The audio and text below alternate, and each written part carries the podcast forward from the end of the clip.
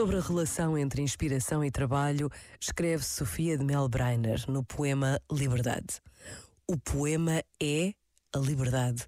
Um poema não se programa, porém a disciplina, sílaba por sílaba, o acompanha. Sílaba por sílaba, o poema emerge, como se os deuses o dessem. O fazemos. Este momento está disponível em podcast no site e na app da RGF.